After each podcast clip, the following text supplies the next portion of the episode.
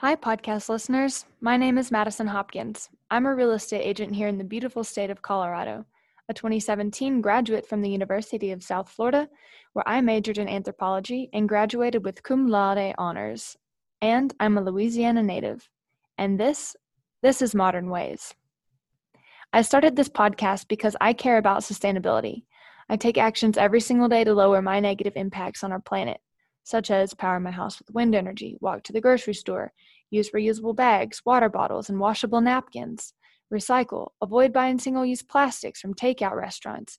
And in fact, just last summer, my mom and I worked together and successfully switched three restaurants from polystyrene foam, known by the brand name Styrofoam, to biodegradable Big boxes. And I'm still both very thankful and very excited about that huge win.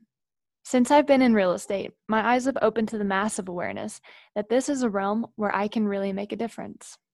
I know that the only reason I care about sustainability is because I've been educated on it. So, in order to spread the word of sustainability, I started this podcast, Modern Ways, a guide to eco friendly homes.